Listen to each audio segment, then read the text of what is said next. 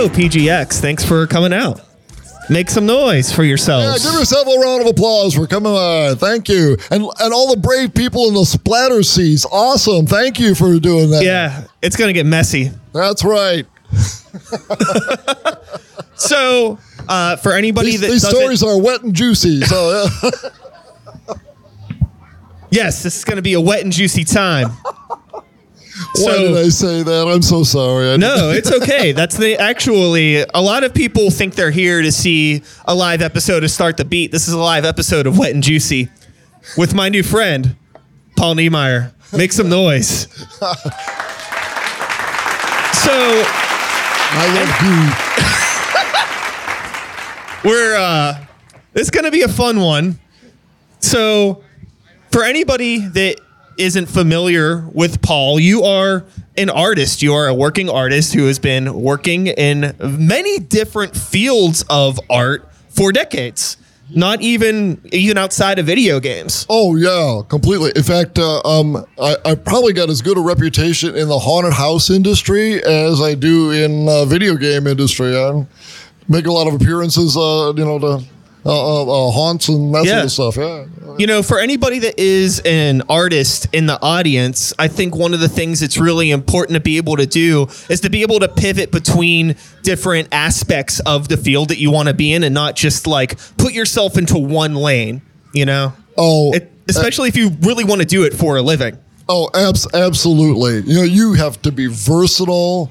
And you know, here's the thing: so many people come up to me and they and say, "Wow, you you know you you made such a success of yourself in the gaming industry, and then and then you you know for years you were a nature artist for the Department of Natural Resources and a Forest Service, and you know, and then you, then you owned your own haunted house there for about ten years, and and uh, you know, I- I've got all kinds of stu- stuff I've done. So it, it, it looks like, and right now, right now I make my living doing sculpting. Uh, I, I'm a, I design and sculpt uh, huge uh, props for uh, theme parks and escape rooms and haunted attractions all over the world.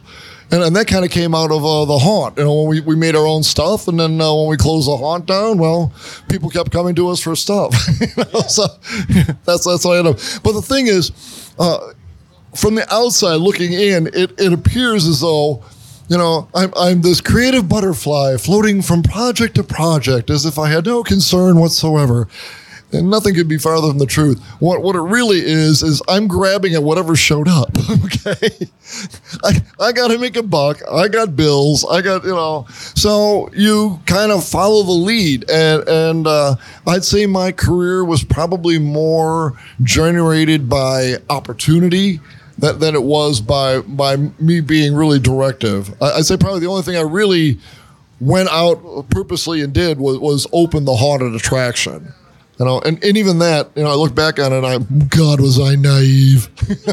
Sure, sure, sure. I think that you know it's it's really highlighting just your natural creative mind and spirit to want to get into a bunch of excuse me shit getting into a bunch of poop that you really shouldn't but your brain just wants you to do it because you're an artist i'm curious about the transition i mean we're already out of video games but you brought up the haunt so i'm curious a transition from like 2d art to 3d sculpting what was that like for you Oh, No, that's a good question. And, and, and tell you the truth, not many artists, I don't, I don't want to try and, I'm not really bragging, but a little, maybe a little bit. Uh, You're allowed to brag, Paul. Okay. um, I I have found working in the business that most artists are either 2D or they're 3D, and they they cannot do both. Uh, uh, I have a handful of friends that can do both. And I, and I count myself as, as one of those people. So, uh, yeah, it is an interesting thing. I, I never really gave it any consideration until I realized that not everybody could do that. You know, but that was long after I was already doing it. You know, but again, a, a lot of it is, like I said, I was naive.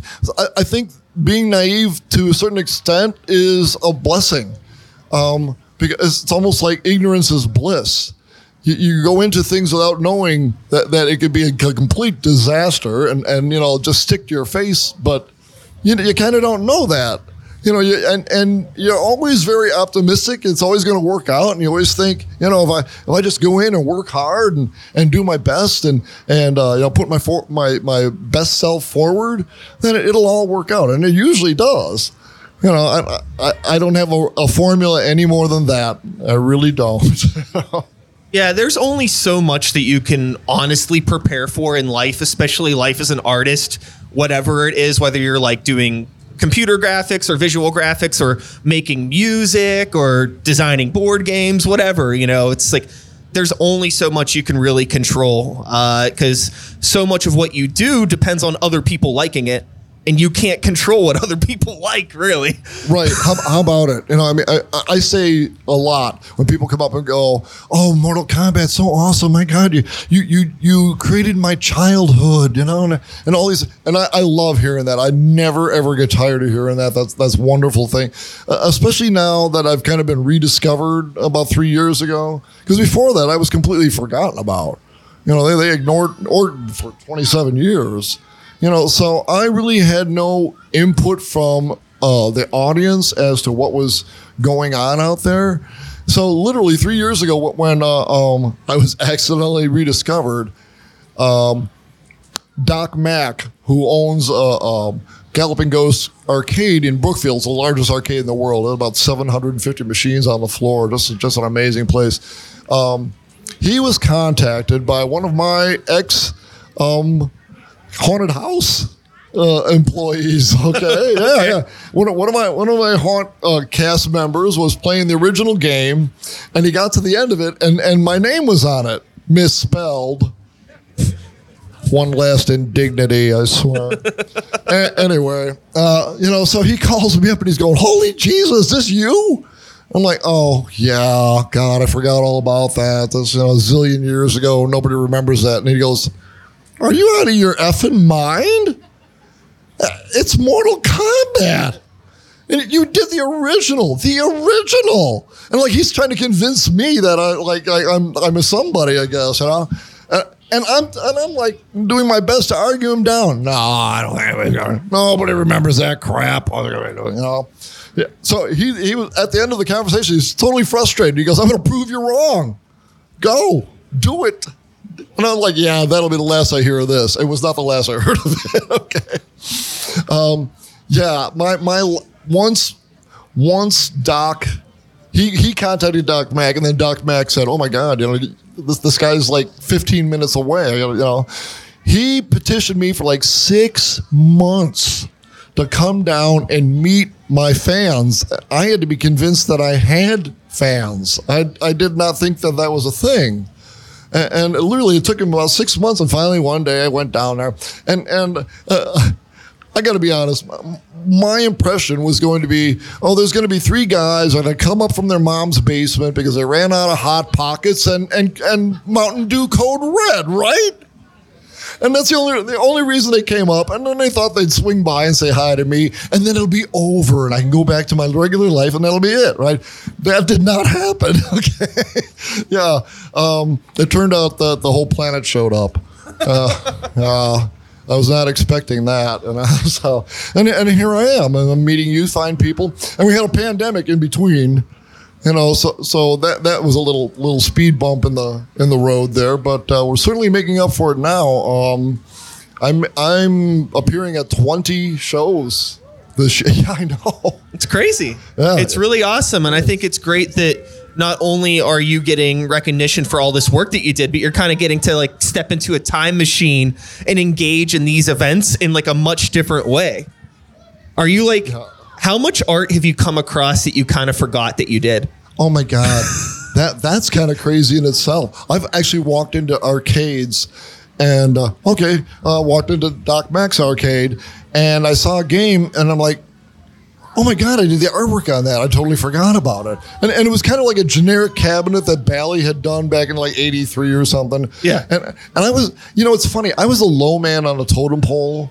Um, when I when I worked there, they had decided to combine the uh, Bally art departments and the Midway art department, and I was actually hired by Midway, and uh, um, I think that their impression of us was that we were kind of the production artists.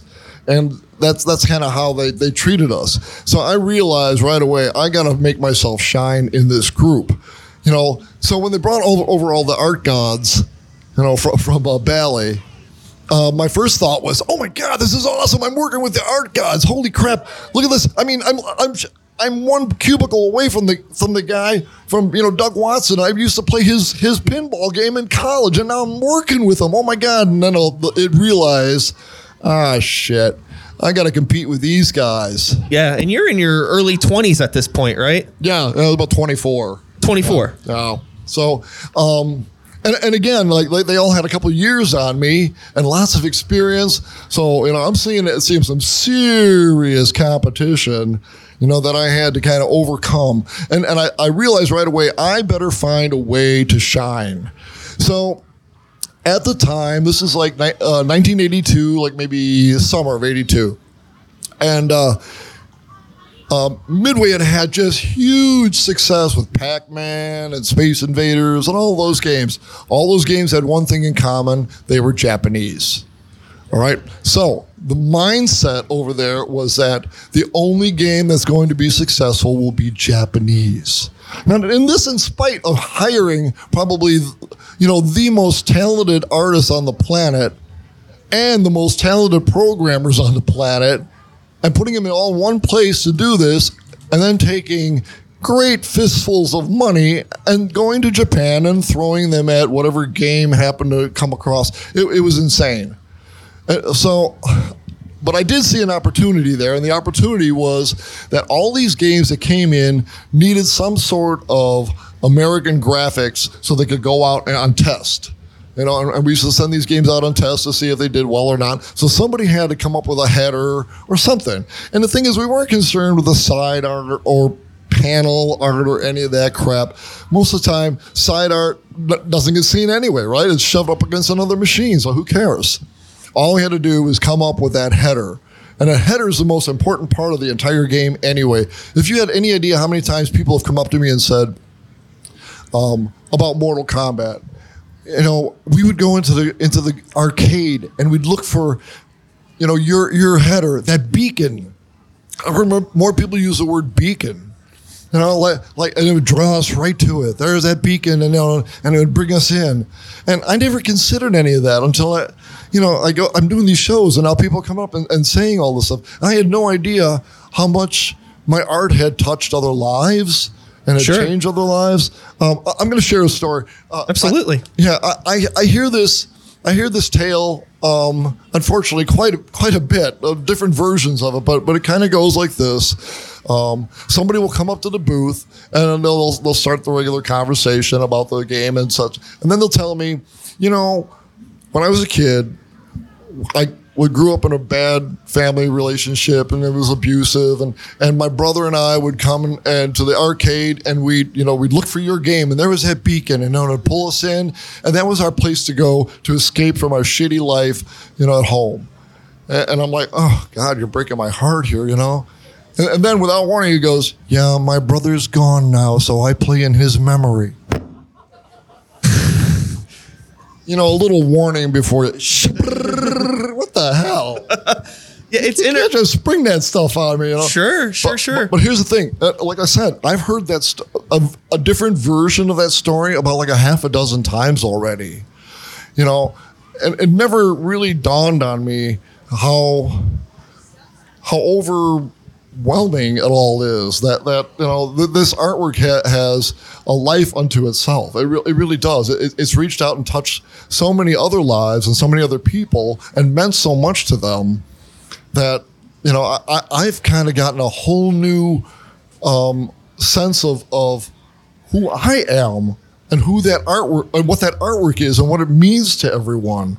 Uh, I, I things I never even considered. It's, it's like it's all a big learning experience for me too. Even doing the, these shows and, and like talking to all of you, I, I'm learning more about what the artwork is really about than than I ever you know ever expected. Ever. Sure, you sure, know? sure. And I mean, you know, you're working in the video game industry starting in your early 20s when like, you know, arcades are really I mean, they've been a thing for a while, but they don't have the nostalgia that they have these days, right? The emotional weight didn't exist, but who could have guessed that, you know, three, four decades later that you would have this impact? Any of this stuff.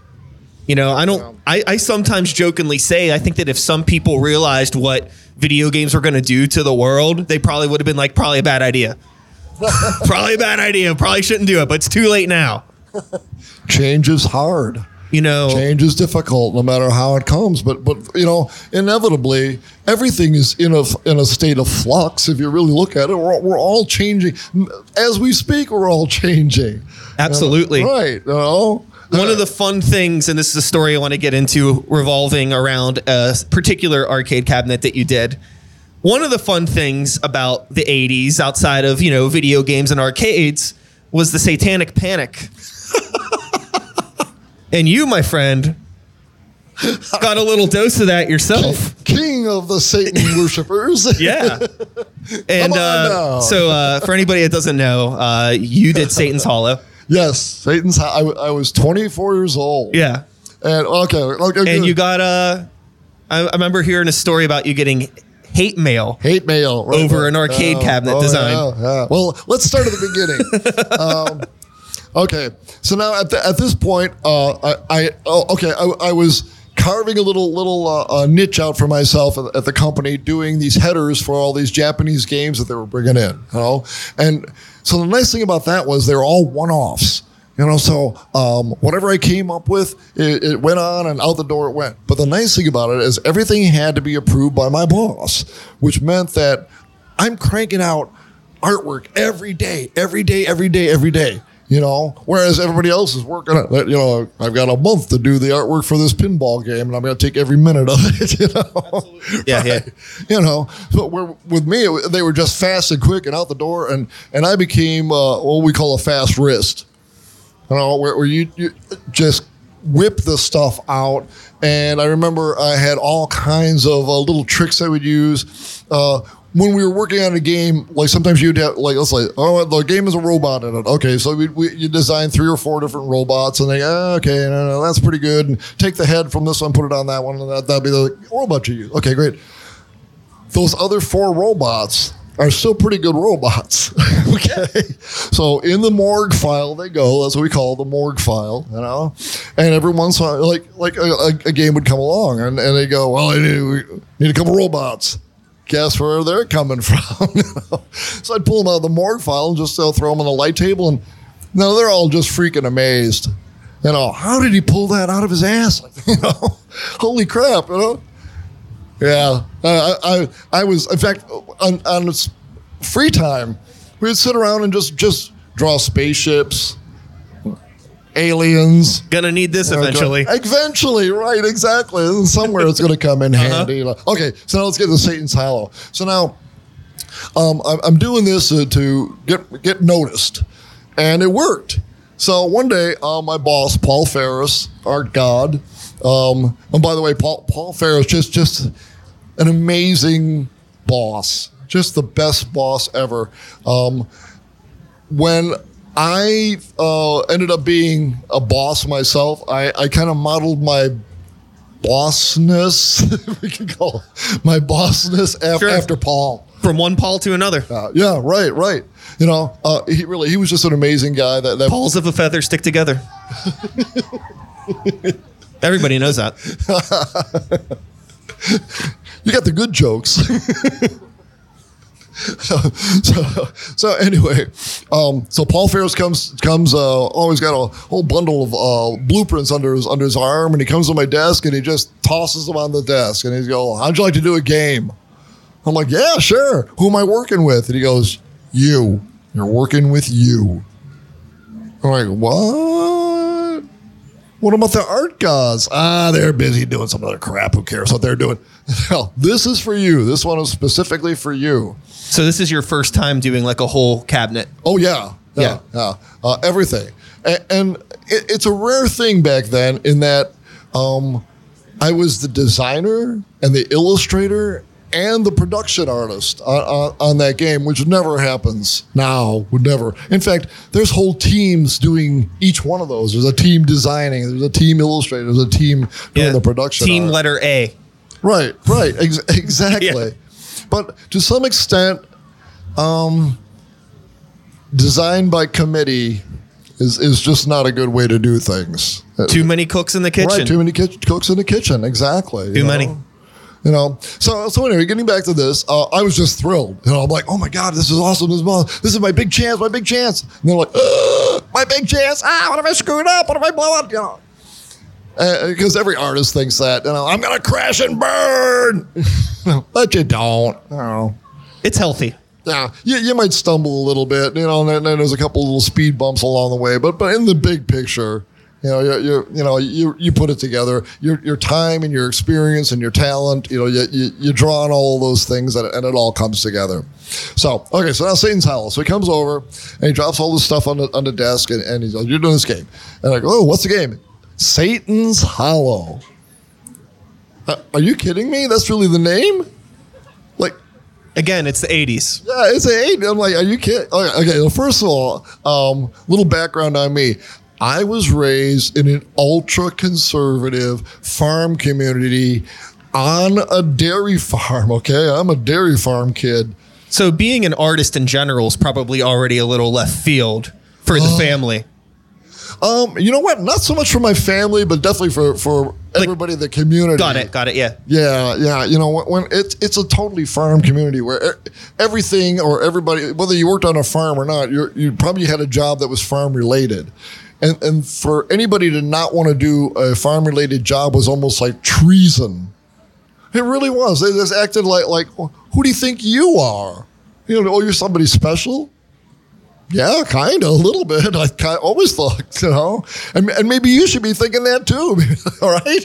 Absolutely. That's the only way you become special is to think like you're special. Uh, Okay, so, um, I, I had I had this ultra conservative Lutheran background, and I'm doing Satan's Hollow, right?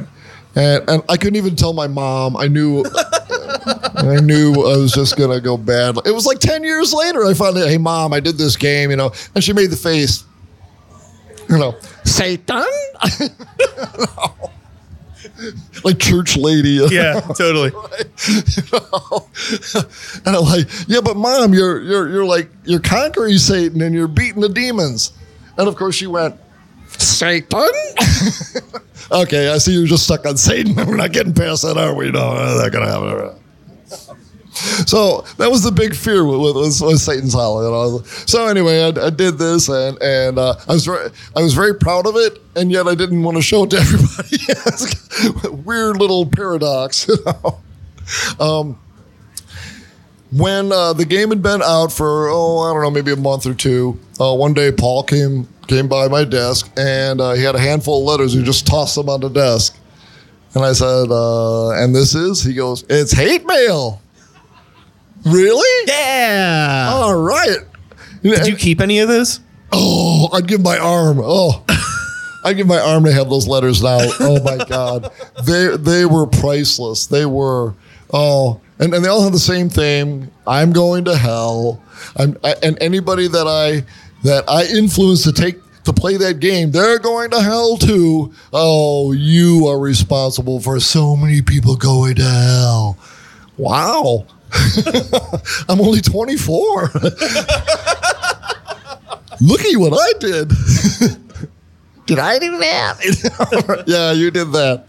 And uh, so I, I remember tossing these letters. Ooh, and they were so very nice. Ooh, I was telling like cotton bond, foil stamping crosses on them. Ooh, Jerry Falwell and Jim Bakker and some other asshole. I forget what his name was.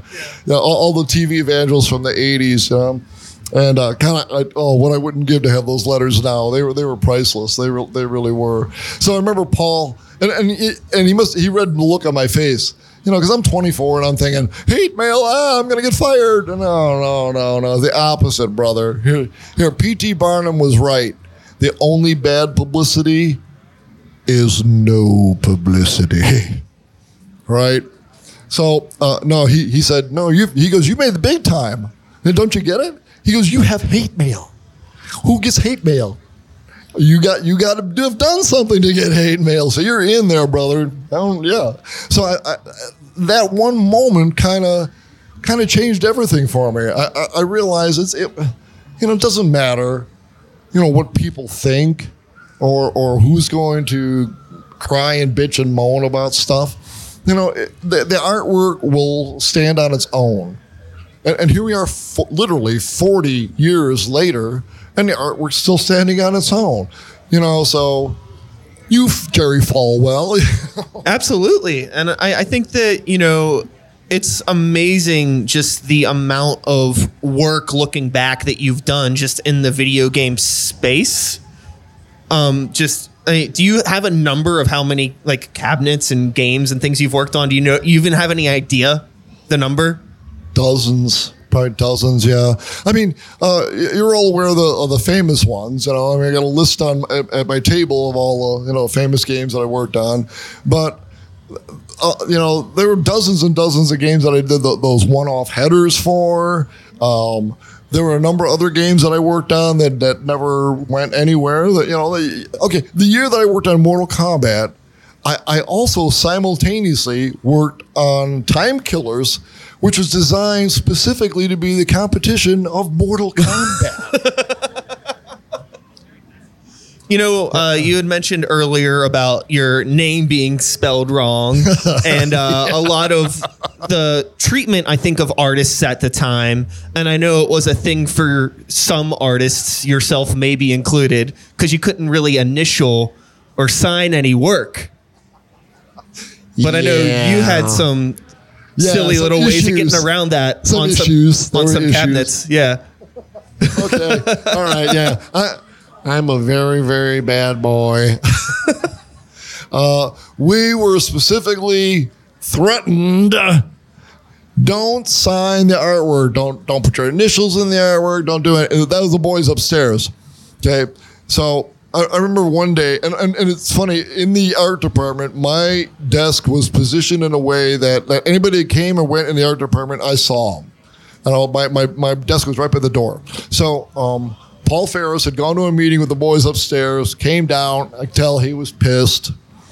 Um, he walks past me. He's got that look on his face like he's just going to put, you know, ram his head into a wall. And uh, uh, goes out to the middle of the, of the, the, area and he goes, "Come on, everybody, gather around." So I get there and he goes, "All right, just in a meeting upstairs with the boys about you know you guys signing the artwork, hiding your initials." He looks right at me, hiding your initials, and I.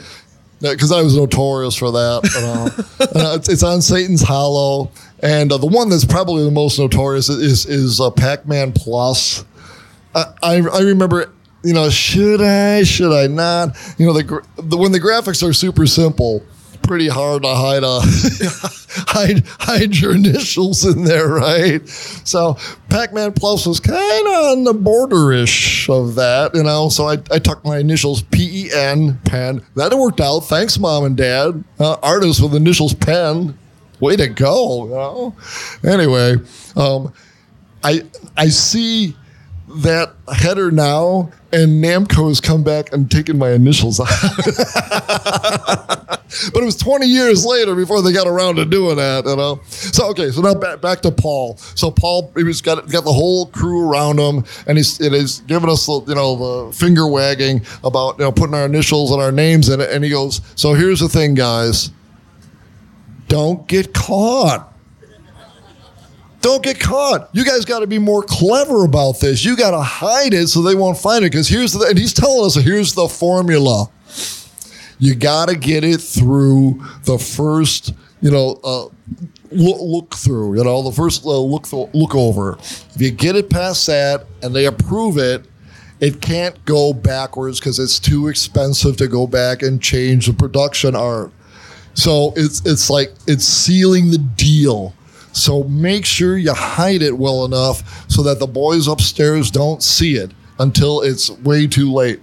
Now with him, he boldly signed all his stuff and he didn't give a damn what they thought. And and, and they knew they couldn't lose him, so they, they, they just turned a blind eye to him signing everything. And, and by the way, if you're if you're familiar with Paul Ferris and his work, um, you, you have to check out like like uh, uh, uh, Paragon and uh, Lost World and uh, oh, just just a number of, of games. Just go check his stuff out. the the muscle bound guy that's in it is him. He always did. He always painted himself, and, and the and the hot babe laid out at the, at the front of it is Jen, his wife. Always, they were huge into bodybuilding at the time. He, in fact, Paul before uh, his uh, tenure as art god you know, at, at Bally was an art teacher, high school art teacher, and uh, a wrestling coach. Okay. That's an interesting crossover. You don't get that too often. How about it? Yeah, and, and uh, uh, just, just a great guy. Uh, he was man. He was just built. He was just like you know muscle muscle bound and. and uh, um, just the nicest guy, just really, just just a, a great soul. And, and, and the funny thing is, like when all that was done, he went back to teaching high school art. You know, very, very humble guy. Just went back to teaching and and, and coaching uh, wrestling again. You know, and and coincidence, as coincidence would have it, um, my nieces and nephews had him as their art teacher at, at yeah, yeah, yeah, a local high school. You know. Yeah. Lincoln Way South, you know, or Mid Central, or whichever one. I don't know. Yeah. Doesn't It's matter. so cool. You know, going back into uh, Pac Man Plus, one of the fun things about that is the alphabet. Oh yeah. Can you talk about the. Pac Man alphabet? Right.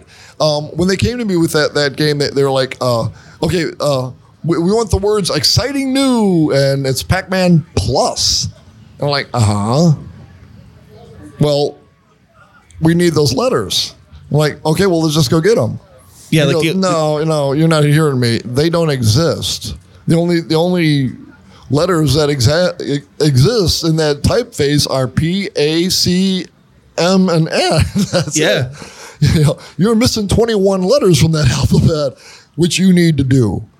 Oh, okay. So I found myself inventing the very first pack-a-bet. Uh, for lack of a better term, let's call it pack-a-bet. Sure. That's an incredibly wild fact. Uh, yeah, and, and and I didn't really think of it as. Uh, I mean, now you can go on and, and find twenty or thirty different versions of it, but uh, I'm I'm pretty sure mine was the very very first uh, version of that. So there, I guess I've got that that claim to And it like go, it goes back into just like how like somewhat mundane a lot of the work was back then because there wasn't computers. There wasn't just downloading a font. Like the, a lot of the artists that were working at this time had to create new letters and all of the like any like shapes that you see around the joysticks and things like that. None of that was done on a computer. It's all hand done hand thought out all of the colors your gradients and the spectrums and all this stuff it's really neat to look at that stuff Uh, you know, since I've been on the computers uh, since 2004, is I think when I finally broke down and got on the computer, realized I was if I wanted a career, Gotta pivot. I bet yeah, I bet change is hard. Remember? When did you start the haunted house? Yes. When did Oh, you oh, start do I that? have it now? No. No, what when what year did you start the haunted house? Oh, uh, 2006. so this is a couple years after realizing that you have to do art on a computer. Did the haunted house give you a reason to still work with your hands and not have to be on a computer? Have you ever thought about that? Do you get what do you understand the question I'm asking you? That that's a interesting premise. I didn't really, you know, you don't look at yourself. It's hard to stand back and, and Yeah. actually, you know, look at yourself. But that's true.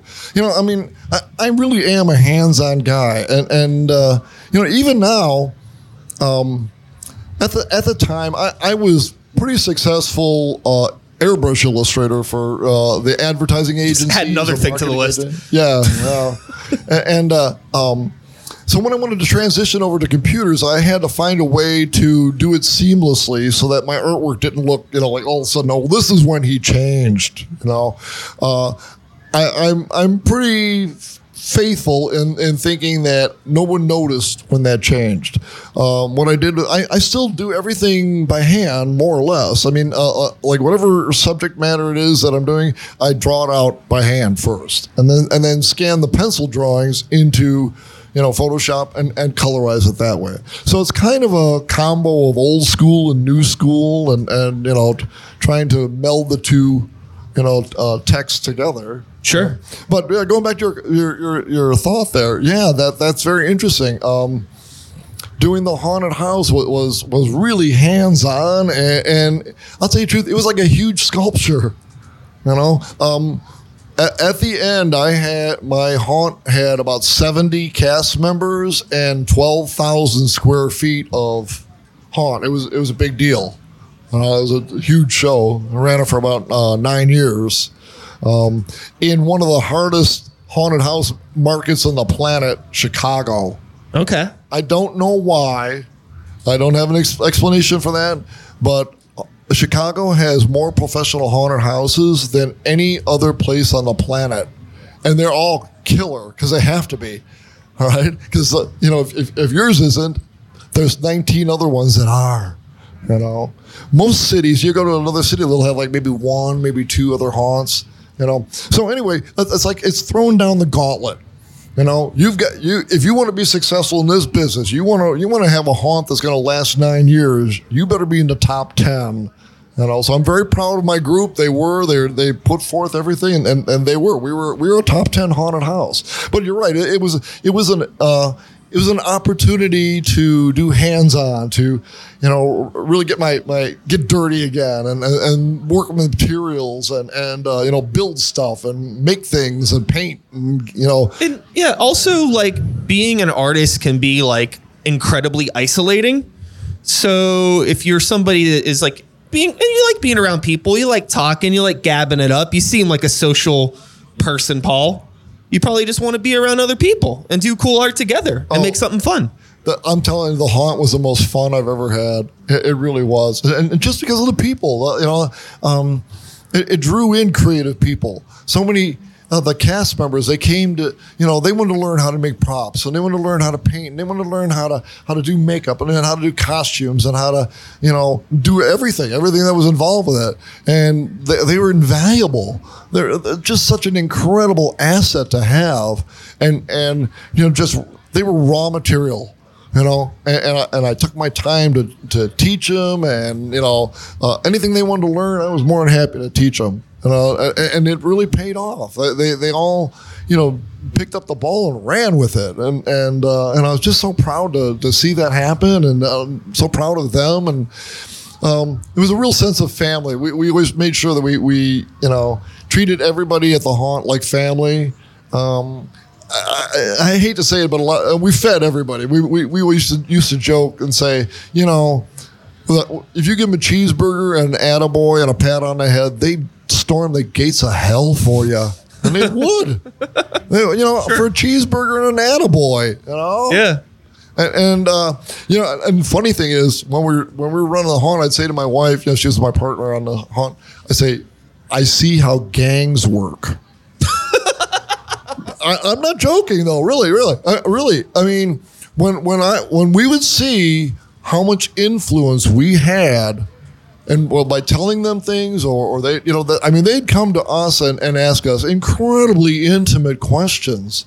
I'm like, I'm not your dad. Yeah, but you know, you'd give me better advice than my dad. Oh, okay. You know, I mean that that was that was it really it, it was more camp counselor than than it was you know director. It was it was a lot going on. uh, you know. Absolutely. Yeah. You know, so so that that in itself was an amazing experience. Was just seeing, you know, everybody kind of blossom and, and become who they were supposed to be. Um, yeah, uh, that that was so much fun. It was, it was great, and, and, and actually that that's that's kind of segued into what I'm doing now. You know, I'm, I, I you know designing uh, props and building them for you know theme parks and haunted houses and all over the world. It's great fun. You know, who knew? Who knew? I mean, I, I could have written this.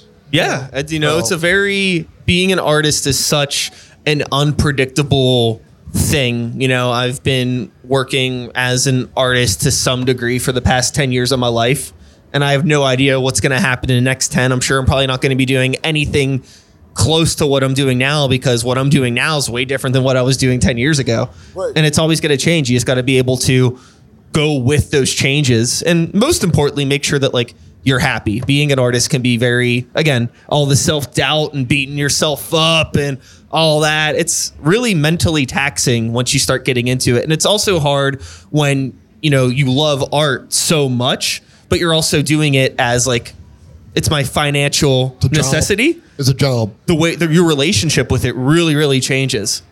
Oh yeah, for for sure, definitely. You know, uh, and and the thing there too is is you find yourself sacrificing um, the art that you would want to do for yourself. Yes. You know, I mean, you, you don't have time for that because I got bills to pay, and this art here is, is paying me three thousand dollars, whereas you know, painting these flowers that I like to paint is making me nothing.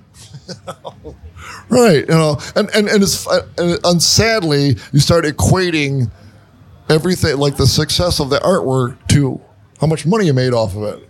You know.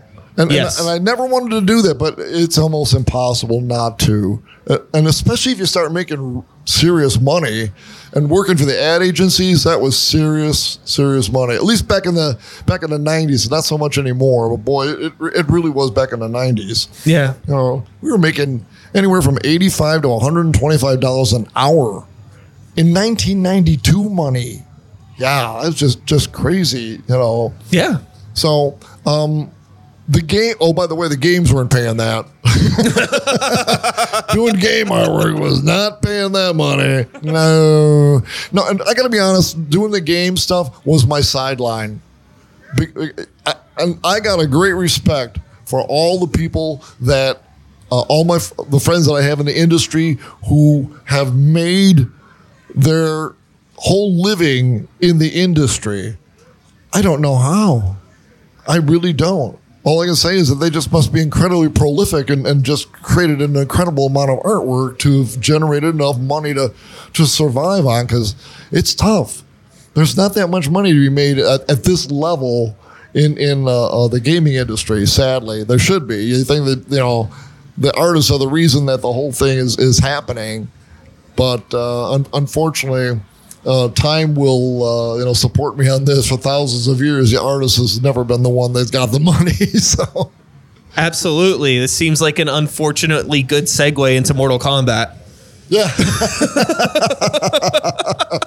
But we got to talk about it eventually, you know, Mortal Kombat. It's the it's the you got the shirt on, yeah, the yeah. pu- the buttons. Right. A lot of people are very familiar with that game. Sure. Arguably probably one of the more popular cabinets that you worked on. yeah, yeah. If not the one. probably probably the most well known. That's for sure, Yeah. without a doubt. You know, um, yeah, that was very interesting. Um, well, here, okay, uh, here's how I got involved with Mortal Kombat. Yeah. All right, and it's kind of, it was really over a desk.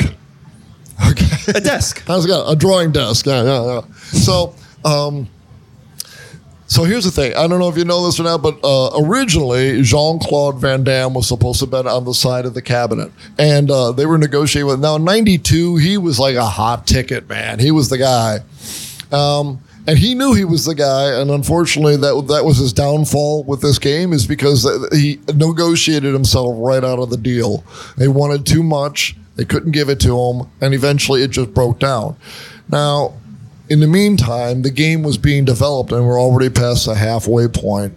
So when when they gave Jean Claude Van Damme the boot, the boys upstairs all, all had it in their heads that he was the the key element to this being a success. And when he's gone, it's no longer going to be a success. But we've already got this much production into it, so let's just bang this thing out and get it done and be done with it. Um, let's not tie up a staff artist. Uh, Greg asked Greg Freres, who was my, my former supervisor at uh, back in 82, 84 when I was at Bally. Uh, he was working on the project. And I said, Greg, who can you you know recommend? Well, Paul. He's he's the fastest gun in the West, man. You know, so that that's how I came in on. So um, I go to the initial meeting, and it was the day that they changed the name from Dragon Attack to Mortal Kombat. So, and, I want you to kind of consider this premise. Think of Mortal Kombat if the name were Dragon Attack and it had Jean Claude Van Damme on the side. Right? Not, not, it probably it probably would have been popular for a couple of years, but it would have fallen to the wayside just like every other you know game. And that was our mentality too. Was that the games were all very popular until they weren't, and when they weren't, they just fell into the scrap pile. and that was the end of it. In our heads, we always thought, I mean, I never expected to be here 40 years or 30 years later talking about these games. We, we thought when they when they go down in flames at the end of it, when they're no longer popular, that's the end of that. And nobody thought twice about it. No one, you, you could have knocked me over with a feather if somebody would have suggested to me 30 years ago, we'll be talking about this in a huge way. You, you can't, you'll be t- touring around the country and giving interviews and being in, on TV and a movie and everything. Know, bullshit. Sure. I would have never thought that would have happened, but look, it's happening. Crazy, huh? Yeah. You know. Okay, so um, they bring me in, and uh, that very first meeting, it was uh, Jack Haeger and Greg Freres and John Tobias and Ed Boon and me. And uh, for an hour, it was just rapid fire, everything they'd done. And I'm writing furiously. I got page after page of notes, and I'm, you know, all this stuff. And uh, we, we, we get to the end of the meeting, and uh, I'm, I'm kind of putting all my stuff away. And all of a sudden, Ed Boon goes, Oh, almost forgot. We're changing the name to Mortal Kombat maybe want to lead, with that, right?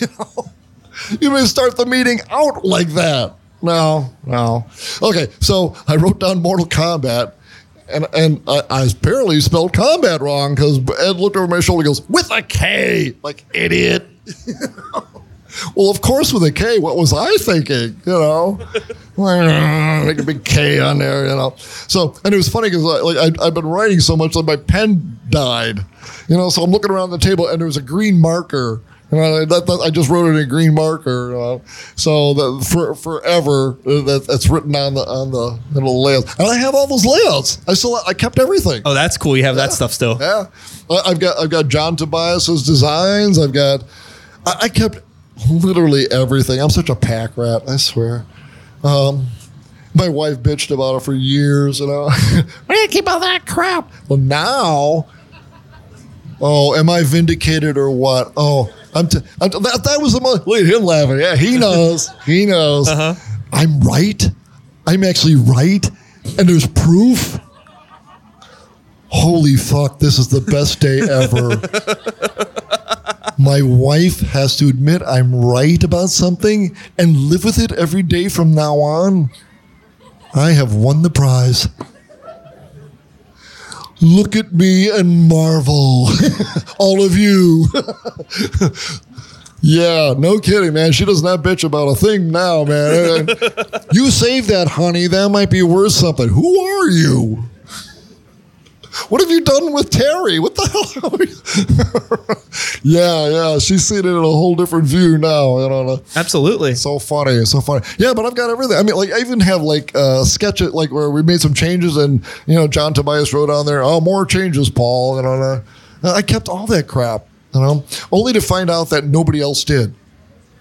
I, apparently, I'm the only one with with uh, production art from Mortal Kombat. Anything, you know, in- including the original dragon uh, illustration. That's insane. Oh, That's absolutely insane.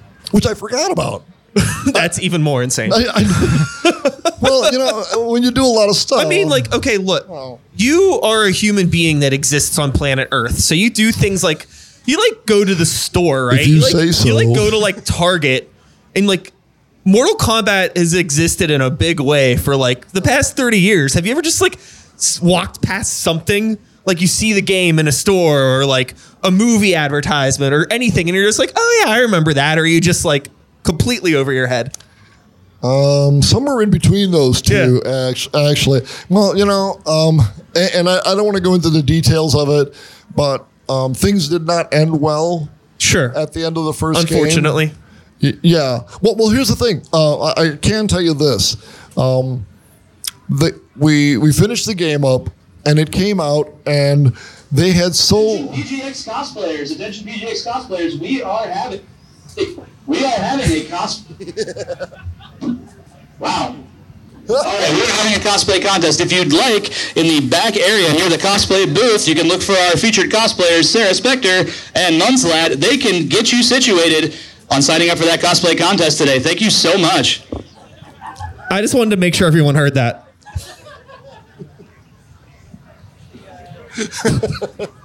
And now back to our previously recorded show. Meanwhile, back at the ranch. End of Mortal Kombat. Yeah.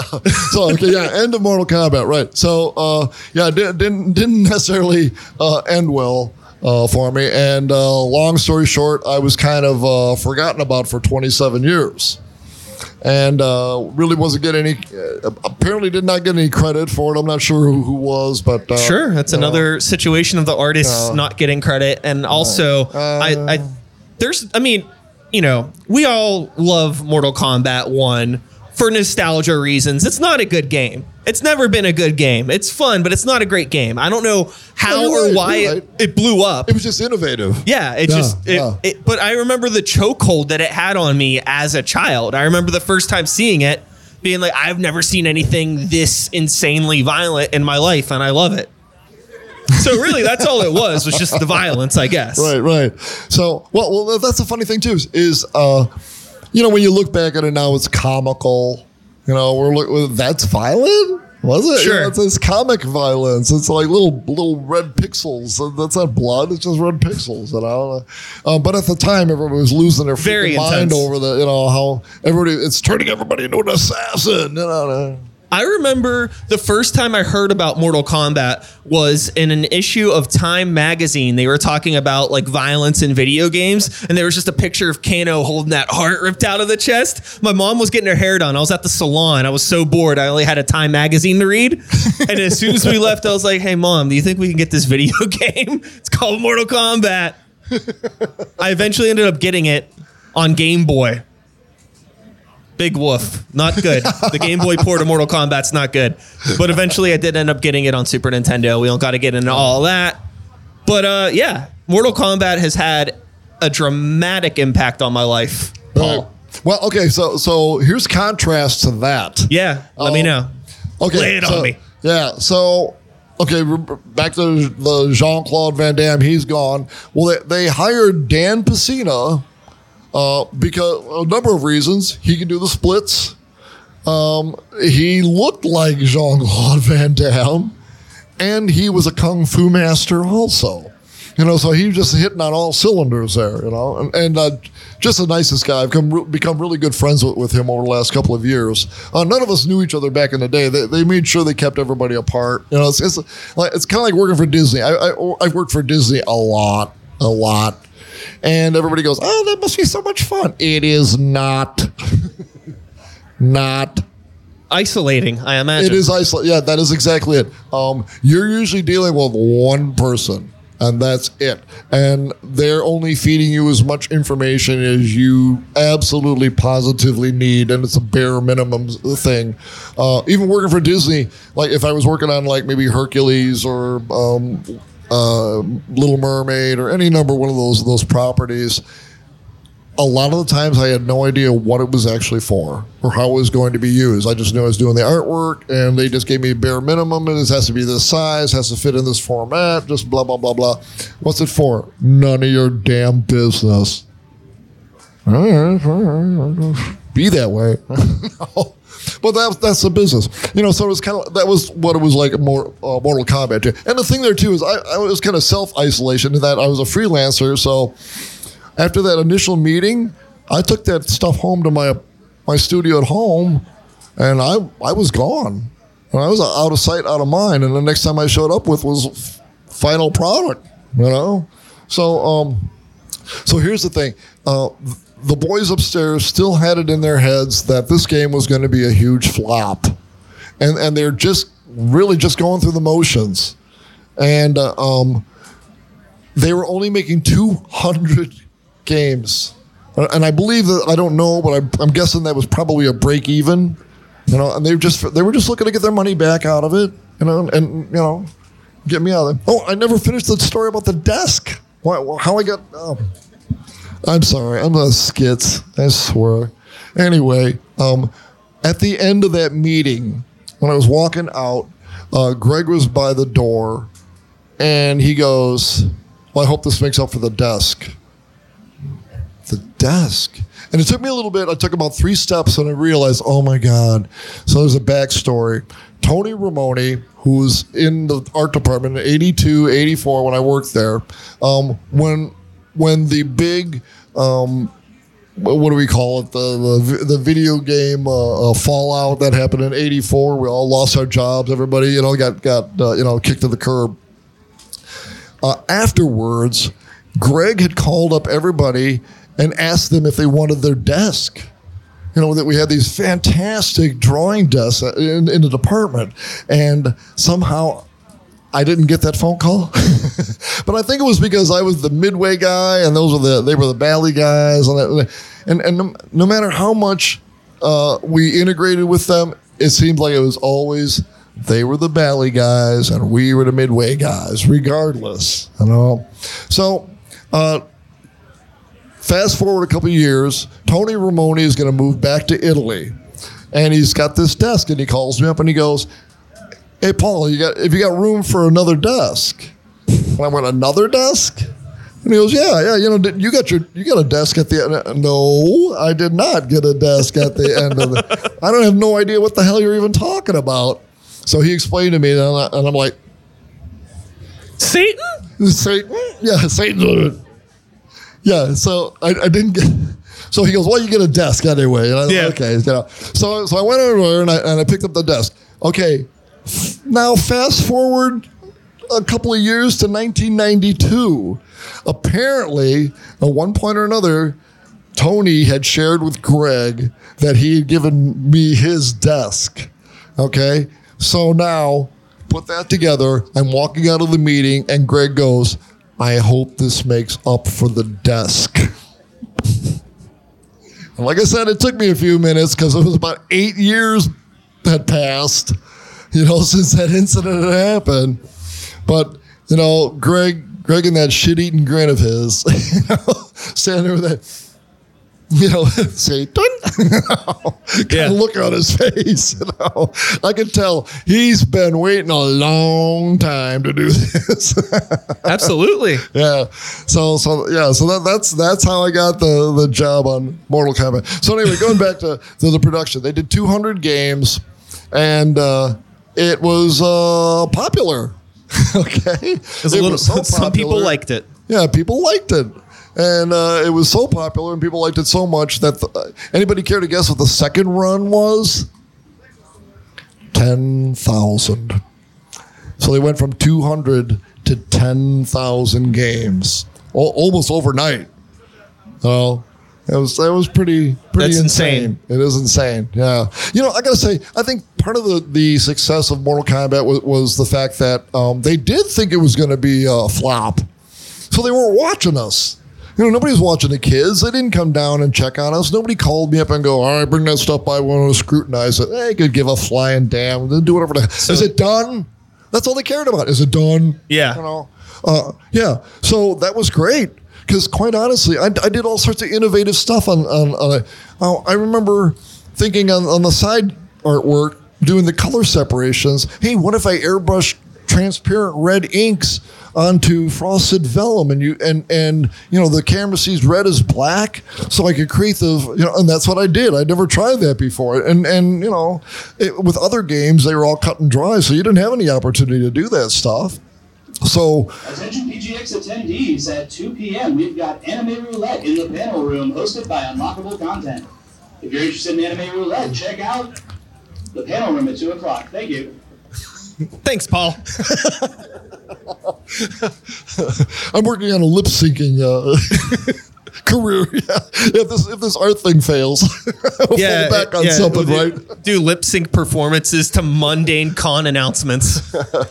Sounds great. uh, yeah. okay we're out of time right Oh, we're getting there. oh okay all right We can go over just a little oh, bit. oh, okay all right uh, well, uh, well uh, But uh, to wrap up that that where we were talking about with the Mortal Kombat situation and the art on the cabinets and everything. Any anything else you want to say about that? Um, and the fun processes well, of yeah. designing that. Well, you know, yeah, well, yeah, that that was that was that was awesome in itself. Is like I said, it, um, Oh, I want to tell you about Time Killers and Mortal Kombat. Th- This is an interesting premise of that. I was working on both of these at the same time. Uh, maybe that was questionable. I don't know. Well, you're a freelancer, so Well, yeah, true, true. And and and here's the thing. Here's the reality of it. I did. I didn't even have an NDA with Mortal with Mortal Kombat, and to this day, don't. They forgot. Yeah, yeah, you're laughing. Yeah, I know, but, but I'm telling you, it was it was a rodeo back then. It really was, you know, and, and it was such a contrast to my regular life, my regular life. Right? like this is not the this is the irregular life, you know. you know. But when I'd work at the ad agencies, the very first thing you do, you'd walk in the door and they'd hand you the NDA, and you signed it, and, and then you went to the meeting.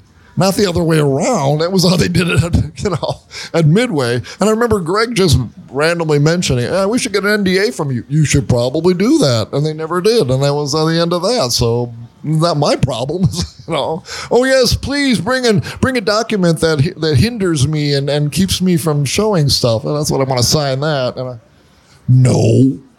Okay, so now, um, real quickly, the, Yeah. the difference between Time Killers and Mortal Kombat. I has anybody played Time Killers? You know what Time Killers is? Anybody here? Oh, okay. So, all right, all right, very good, very good, cool. That, that's good. I'm glad you do. Because here's the thing.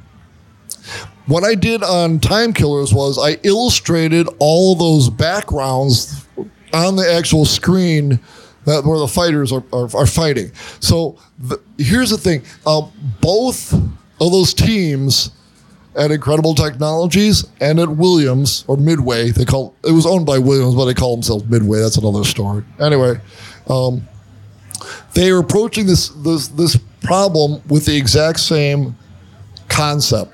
We're going to capture artwork, and then we're going, and then the other part of the artwork we're going to create electronically.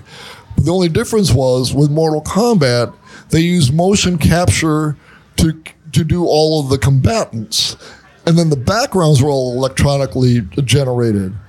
Time Killers was the opposite we I, I found myself painting all the, the illustrating all those backgrounds almost as like cartoon cels like where the Yeah. background is, is stationary and then as as the combatants move back and forth then the backgrounds move so, so, so it gives it dimension and they had a very rudimentary program that was able to uh, change the perspective of the foreground so we had to or i had to uh, paint either horizontal or vertical, you know, planks that they were fighting on. So it was easier for the for the program to, to shift the perspective on them, and that, that's that's how they work that. You know, and then all the characters were electronically generated, which was a complete opposite of what was going on in Mortal Kombat. And, and I kind of had a front row seat for that, and neither one of them knew it. You know? And the funny thing, oh, I almost forgot at one point, um, I'm, I'm really cranking it out Mortal Kombat, just getting the stuff together. And apparently, Incredible Technologies had a guy on the inside over at Williams Midway. Because uh, one day they called me up and they're going, you know, we're going to have to bump up the production on there. Um, so whoever they got working on Mortal Kombat over there, or they're called, they're still called Dragon Attack. You know, whoever's got working on Dragon Attack over there is really kicking it in. We need you to pump it up. And I'm going, it's me. Once again, I've screwed myself. I'll work hard and do better. No, you'll just screw yourself. That's all. never fun. but I worked hard. Shouldn't there be a reward? There is a reward. You screwed yourself. That's a reward. so I, I thought I always thought that was interesting that you know these two teams were looking at the same technology and came up with completely opposite viewpoints and production uh, you know uh, status of it. Totally. pretty- yeah, that's crazy. totally, it's that's really some great, Yeah, pretty funny. insight and perspective and background. And I'm sure that I could talk to you for another hour. I would actually really like to, but unfortunately, some other people are going to do their thing. This is a convention celebrating all sorts of things. oh, they're probably interesting too. They're going to be great. Your whole day's going to be great. Who's here all day? Make some noise. Absolutely. Thank you so very much for coming out and listening to me babble for a while about my, my life and what happened. And uh, it's it's been a crazy, crazy ride. And thank you for all for being part of it, whether a little bit or a lot of it. Um, it it's really all down to you. You're the fans, and without you, it would just be a bunch of you know nice dragon art. Otherwise, really, Yeah. let's face it. Thank you. Thank all of you. I appreciate it. Thank you. And thank you, Paul, so much. Thank you all for coming out. Real quick here, uh, just gonna do something. Just so you know, I do have the Mortal Kombat logo tattooed on me. Hey, and it's facing the wrong way. Supposed to be facing this way. I love that uh, you're such an artist that the first thing that happens is you just critique it. As soon as I show it to you, no, like, oh, that's cool, big deal. You're like, it's backwards. I love it. Thank you so much, Paul. It's been a wonderful day. Bless you all. Thank you. Peace out. Thank you, guys.